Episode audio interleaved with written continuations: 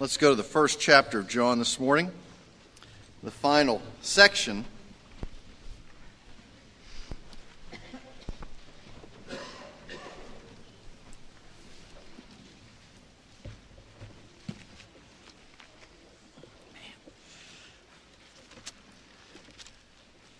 Be John chapter 1, verses 35 through the end of the chapter 51.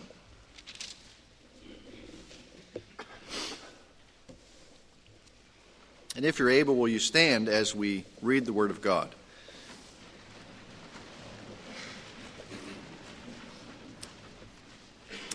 Heavenly Father, we ask that you would come upon us, descend by the power of your Spirit, and provide for us understanding.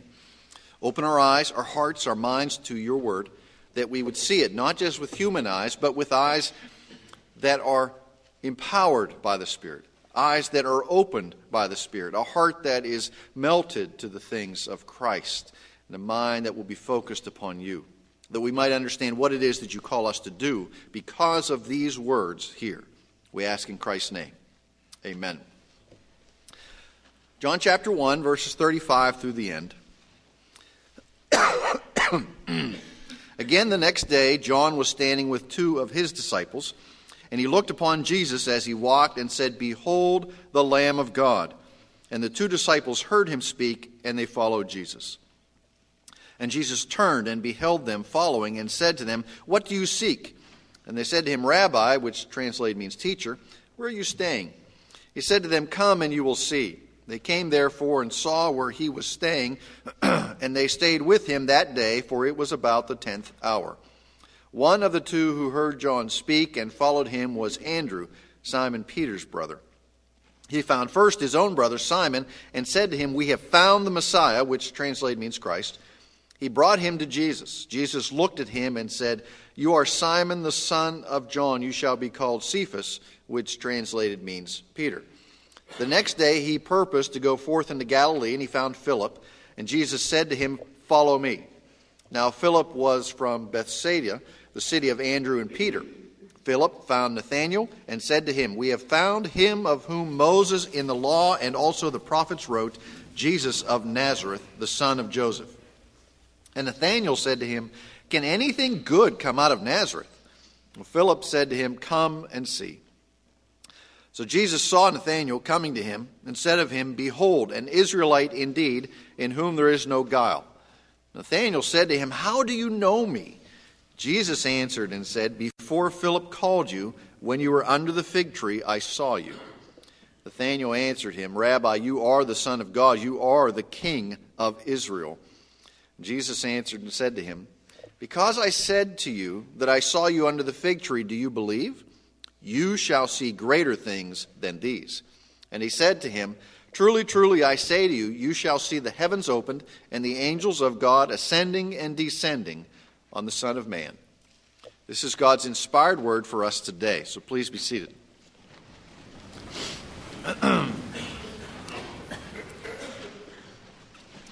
now, we've been uh, challenged uh, quite a bit the last couple of weeks in a sense of how to witness to the things of Christ. John the Baptist said very clearly, he says, I'm not the Christ, but there is the Christ. So he knew where to point people. He said, Don't focus on me, focus on him. I'd simply baptize with water, he will baptize with the Spirit. And here it is that in the beginning, uh, verse 35, again the next day, John was standing with two of his disciples. Now that's John the Baptist. His two disciples were Andrew and the guy who's never mentioned in the Gospel of John, because it's John himself. Okay, John never writes about himself, or, you know, very, very seldom do we hear this. It's always the other disciple, and he's referring to himself here. And he looked upon Jesus and said, Behold the Lamb of God. So we have two followers of John the Baptist, and John the Baptist points to Jesus, and Jesus comes on the scene, and they leave John the Baptist. In fact, he encourages them to go. And they go and they follow Jesus. This is a, a really a transition point in the ministry in the first chapter, we've heard quite a bit about Jesus and his incarnation and, and, and, and, and who he is, and then John the Baptist, and all of a sudden, the, in a sense, the angle changes away from John the Baptist and over to Jesus. And John the Baptist simply fades from view. Okay, we hear a little bit about him later, but there's no more focus on John the Baptist. This is really the beginning of the ministry of Jesus Christ. And his first two disciples were two disciples of John the Baptist Andrew and John, the author of this gospel. Now, there's a reason why all of these verses are devoted to the call of his disciples. Okay, there's always a reason in Scripture why those things are there, whether it's the uh, genealogies, which go on and on and on, uh, those have a very uh, important function, or whether it is simply the, the not quite mundane, but straightforward, the call of the disciples. Why is this important to us? Well, it's important to us because we see it in two aspects. We see, in a sense, the human aspect of the call of Christ and the divine aspect of the call of Christ. Okay? So, John doesn't just say, when somebody believes, that so and so believed. What he says is that so and so declared that Christ is God. Remember the purpose of the Gospel of John. It is so that you will believe in the Christ, and by believing, you might have everlasting life, the, the 20th chapter of John. And we see this in, as I said, in two aspects.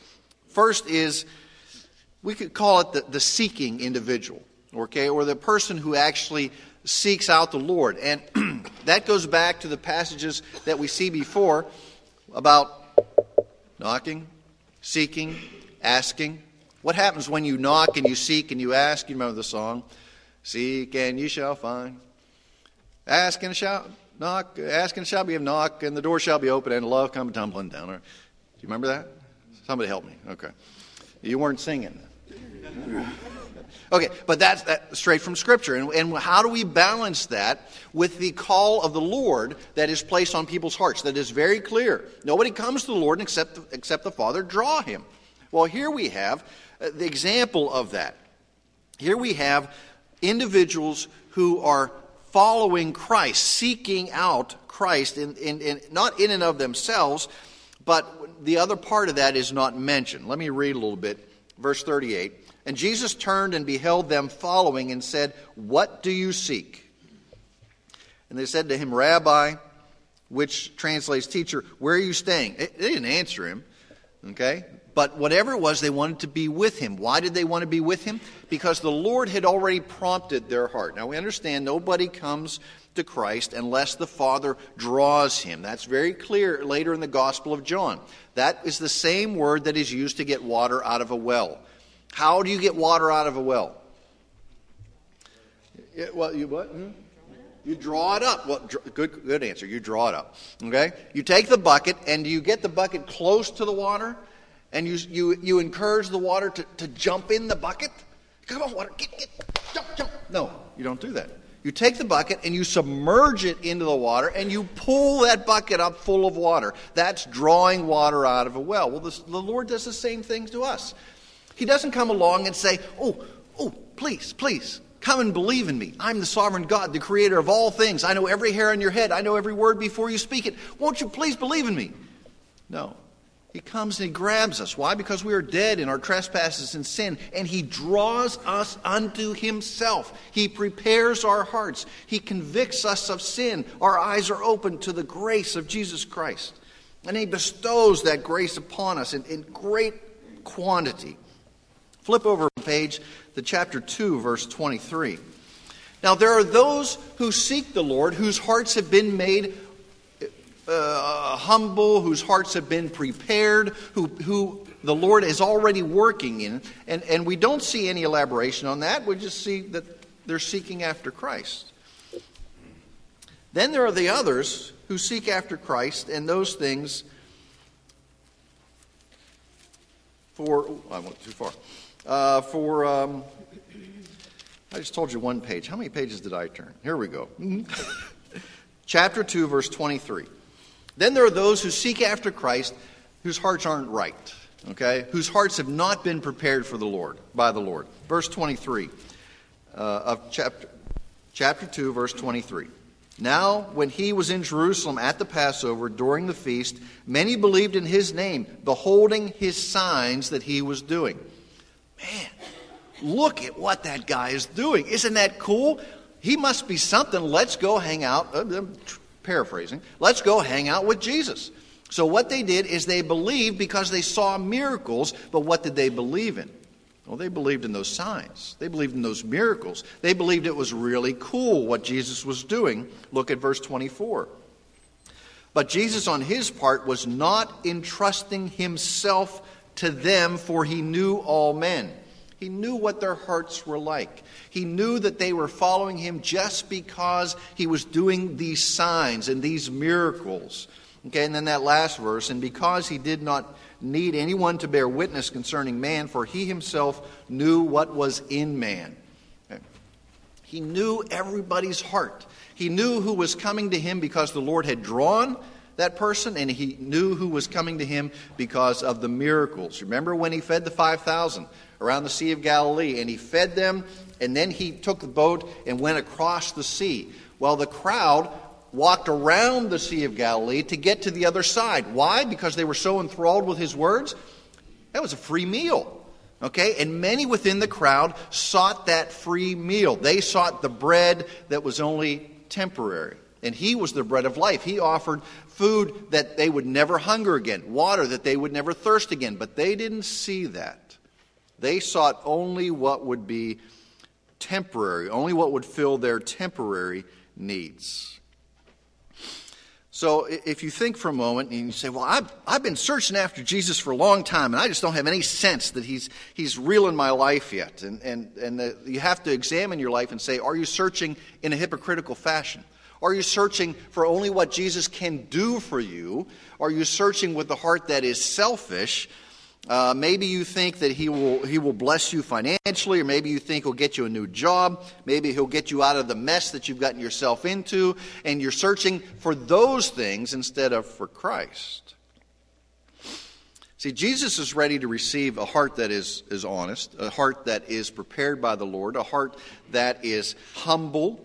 He that comes to me, Christ says, I will not cast out. All who are given to me, I will keep. I will lose none of them. But there's a distinction between those who seek Christ for their own selfish gain, as in this portion in verse 23, 24, and 25, and those who seek Christ because their hearts have been prepared. Andrew, as an example, John, their hearts had been prepared by the Lord, and when they see him, they seek after Christ. They chase after him. It's when we hate our sin when we've been stripped of our selfish ideas, when we've been uh, finally gotten to the point that we, we understand it is not about us, it is about Christ, that is when our hearts are right. That is when the Lord opens our eyes. Now, notice in all these things, there's no mention of perfection, there's no mention of a full understanding of Scripture, a full understanding of doctrine. There's no uh, mention here of knowing everything and being satisfied that you have all the answers? There's none of that. Christ says, Come to me. Believe upon me. He doesn't say get your answers first. He doesn't say get your life in order first. He says come and believe upon me. Today's the day of salvation. And that's what Andrew and John do. They, they don't have all the answers. They don't understand everything. All they know is that's the Messiah. See, remember what Andrew says to his brother? He goes and gets his brother and says, Hey, I found the Messiah. Now, he didn't quite say it in that fashion. Okay? The first thing that he did, once he believed, once he had found Christ, he went back and got the most important person in his life, which was his brother Simon. And what did he do? Did he say, Well, Simon, I think I think I found something important here. I'd like to give you a little, let me take a survey of your religious beliefs and, and ask you a couple questions to see if, if you understand these things. Or, or um, you know, he doesn't do any of that. He says, I have found the Messiah, the anointed one, the one that the Old Testament, the one that the scriptures have promised us for generations. I have found him. You have to come and see him. And I can just imagine Andrew grabbing a hold of Simon. Okay, Simon was probably impetuous. Maybe he grabbed hold of Andrew and dragged him, but they're running back to see who this is, to see Christ, to see the Messiah. See, Christ commits himself to the heart that is, that is honest, the heart that is sincere, the heart that has been prepared by the Lord. And maybe you can look back in your life and see how the Lord has prepared you to hear the message of Christ. I remember um, after I became a Christian, I, I kind of wrote a, a spiritual biography of the people in my life who had influenced me and, and the events in my life that had shaped me and gotten me to that point. I didn't understand it at that time, but it wasn't until after I received Christ as my Savior that I could look back and see how the Lord was preparing my heart. You know, there were certainly were, were godly people who came into my life, and then there were and who influenced me. Then there were ungodly people who led me into sin, and it was in the midst of that sin that I found that man, I didn't like sin that there must be something else. There must be another answer here that I am not finding in the midst of this sin, in the midst of what it looks like and sounds like fun, but it was just dragging me down. There must be something else here. And I saw how the Lord had used those events and those people to prepare my heart that at the moment of His choosing, I would hear the gospel and be forever changed. There were plenty of people in Scripture that called Jesus Lord but didn't actually believe. As we saw. Chapter 2, we saw in the feeding of the 5,000. Remember when Jesus enters Jerusalem on Palm Sunday and the crowds are waving the palm branches and they're throwing their cloaks down in front of him and they're yelling, Hosanna. How many in that crowd, four days later, were yelling, Crucify him? Crucify him. Okay? See, we are fickle. And uh, the hypocritical heart, the Lord knows that. He knows when we're being hypocrites. He knows those who actually believe, who have been prepared, and those who seek Him only for selfish purposes. Now, have you ever asked yourself, what do you want out of Jesus Christ? What do you want out of Christ? Okay, are there things in your list that you think, when you talk about the Lord, well, this is, these are my expectations for Jesus? If you want self glory and, and, and prestige and power and popularity and money and health, Christ doesn't guarantee any of those things. What does he guarantee? He guarantees things like love, a love that the world does not understand. He guarantees peace, a peace that passes understanding. He guarantees a joy that can never be taken. He guarantees a, a, meaning and a purpose in our lives. He guarantees hope, assurance. He guarantees that once you understand that you are weak, then you will be made strong, empowered with something that is so far beyond who you are and what you can dream or imagine that you'll be able to do these things He calls you to. See, if you want those things, Christ can help you. He can provide those things for you. But we can't stop with the question of what do we want out of Jesus Christ? There's a more important question there. What does Jesus want from us? Hmm. What does Jesus want from us? Now, I have a friend in Wilmington, North Carolina, who told me this story. I may have said it before, but certainly fits the purpose red blood American young male, went out and bought the beat up old Porsche 911. And he spent years working on it, restoring it. Now, Porsche 911, I've never driven one. I've read a lot about it. If, um, in case there's any doubt, gifts of Porsches are tax deductible to churches, okay? Um, well, he spent a long time restoring this 911. It was an old 911, and the old 911s were a little twitchy, uh, hard to drive because the engine's in the back. Okay, and there's a lot of weight over that rear axle. Well, he finishes it and it looks great. He hops in it, and like any red blood American male, he drives way too fast on the first time he's out. And he's in the backwoods of North Carolina, zooming down the roads. And one of the issues with the 911 with the engine in the back is, is weight distribution. And if you go around a turn, you have to keep your foot on the gas because the weight is back there. If you take your foot off the gas, the weight of the car transfers to the front and the rear end goes and snaps right around. Well, he went into a turn, did really didn't know this. You know, he's just happy to be out. And the rear end comes around and off he goes.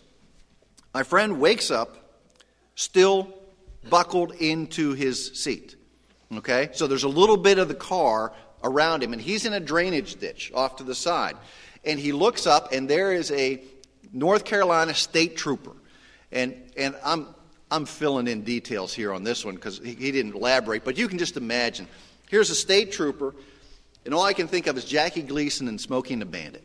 Okay, he's got his mirror sunglasses on. He's probably got a chew in.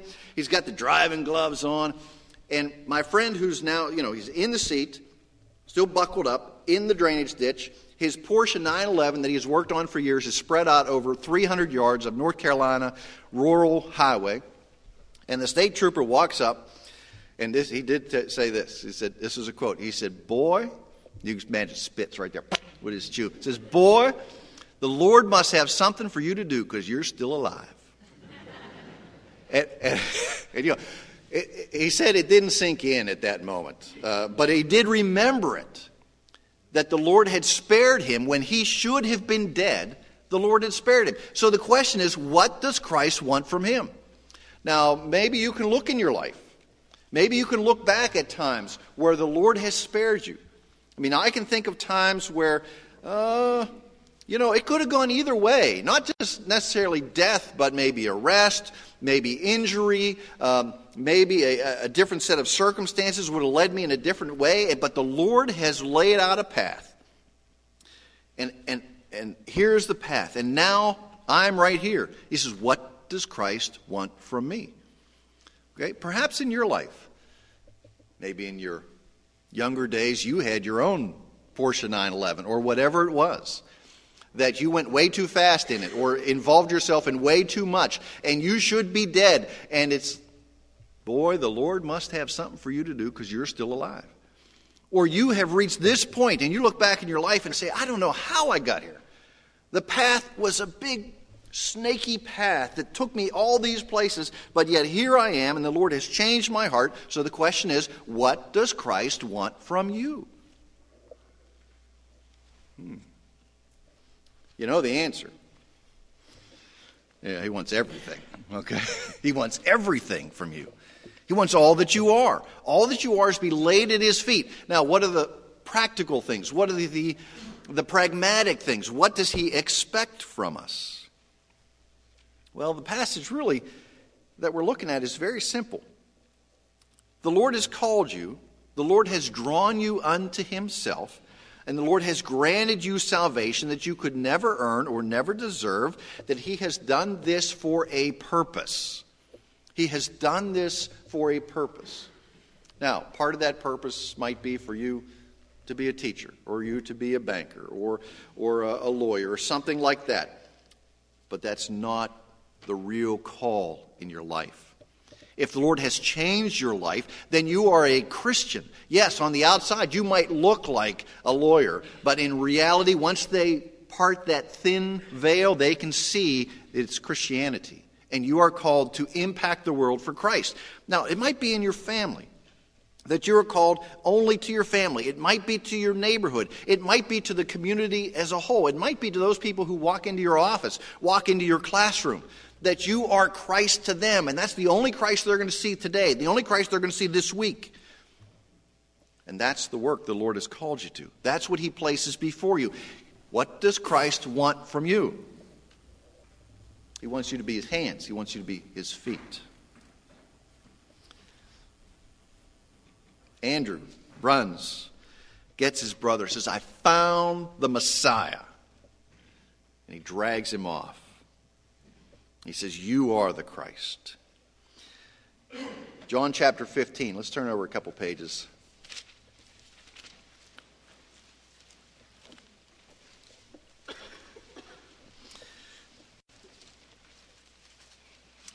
We see the next person kind of switches gears. Not only is it just um, those who seek and whose hearts have been prepared, we also see those who simply have their hand put on them by the Lord. Lord says, I found Philip, and Jesus said, Follow me. We don't hear any more. Hey, Philip follows. We don't hear any great elaboration on how he is changed forever. We simply know that Philip follows. Why is that? Chapter 15, verse 16. You did not choose me, but I chose you and appointed you that you should go and bear fruit that your fruit should remain, that whatever you ask of the Father in my name, he may give to you. This is the other aspect of, of salvation. We have those whose hearts have been prepared, but they come seeking And then we have those who simply are grabbed by the Lord, maybe out of the midst. They're, they're not particularly seeking. Maybe you came to Christ, you weren't even interested in the things of Christ. Maybe you weren't even uh, looking for answers, but you were somewhere and somebody shared the things of Christ with you, and the, it's as if the Lord simply grabbed hold of you and said, Follow me. And you said, Of course, I have to. I don't know what it is. I don't have the answers. All I know is that this is true and I have to pursue it. That's the way the Lord works sometimes. That's the divine side, the, the magnetic power of God. When He calls us, we cannot deny it. When He calls us by name, He breathes new life into us. We were dead in our sin, and He gives us life. Nathaniel, back in chapter 1, said, We have found, Philip says to Nathanael, We have found him of whom Moses in the law and also the prophets wrote, Jesus of Nazareth. And Nathanael kind of, with derision, says, Could anything good come out of Nazareth? Come and see, Philip says, Come and see.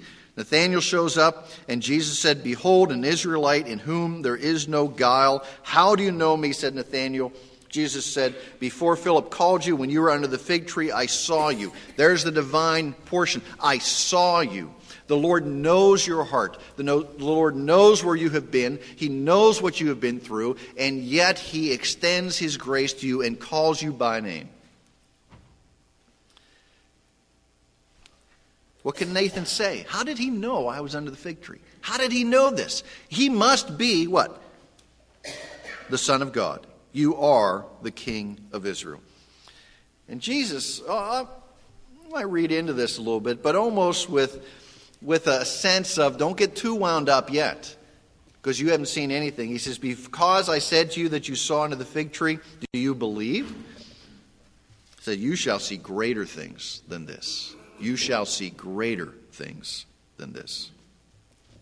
He said, Truly, truly, I say to you, you shall see the heavens open the angels of God ascending and descending on the Son of Man. Now, in, in the first chapter of John, we have seen the titles of God the Word, the Light, the Lamb, Son of God, Rabbi, Messiah, King of Israel, culminates here in Nathanael's uh, declaration of who Christ is. But he says there's more to come. There is more to come than what you have seen here and he lays out for him this vision. This is a vision taken out of Genesis chapter 28 and Jacob's dream. He sees this ladder, and the angels, angels are ascending and descending. It is fulfilled in, to some degree here in Christ, but there is also another fulfillment. It is the fulfillment when Christ returns. He said, In this time you will see the Son of Man descending in the clouds. This is the return of Christ. So the ultimate fulfillment here for Nathanael is in the second coming of Jesus Christ. We have to remember that the gates of hell cannot prevail against the spread of the gospel of Christ. There is nothing that can stop it. Now, we as individuals, we may have in our own hearts, you might say, Well, I have. Uh, you might know that you wrestled with Christ and you ran away from Him, and finally He had to come and get you and drag you, in a sense, almost kicking and screaming to faith but yet he would not be denied because he is the sovereign Lord. And if he chooses you, you will believe. The gospel cannot be stopped. We have to ask ourselves well, if we're here, if he has done these things in our lives, what does he want from us? So that's the question I want you to chew on. What does Christ want from you? Let's pray.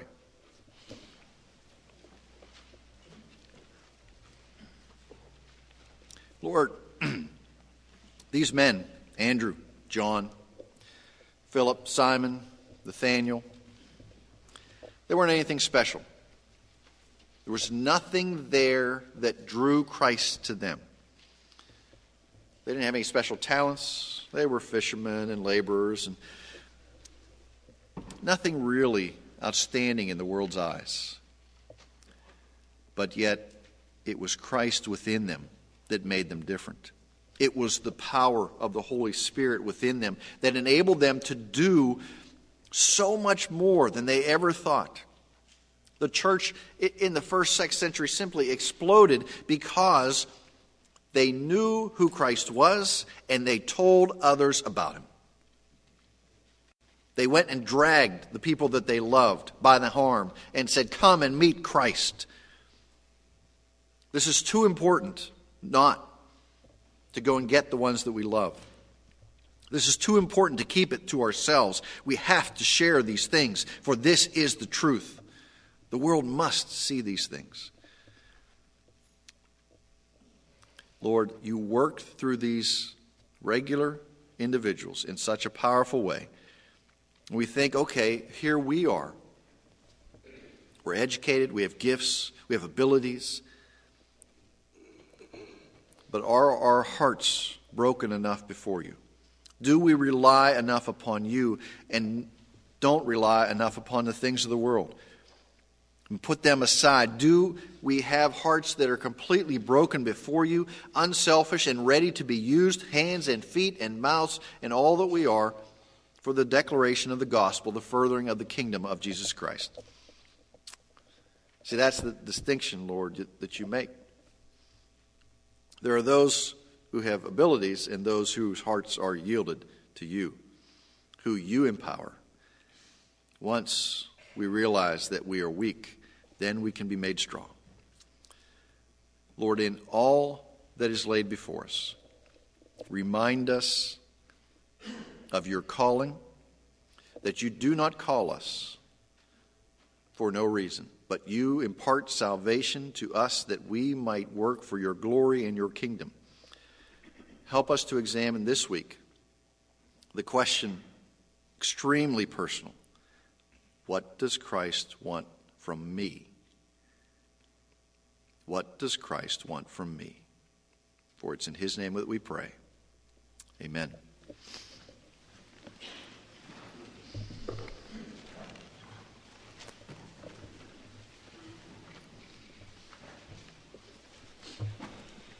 Our hymn is 428. Come, ye sinners, poor and needy. Let's stand as we sing 428.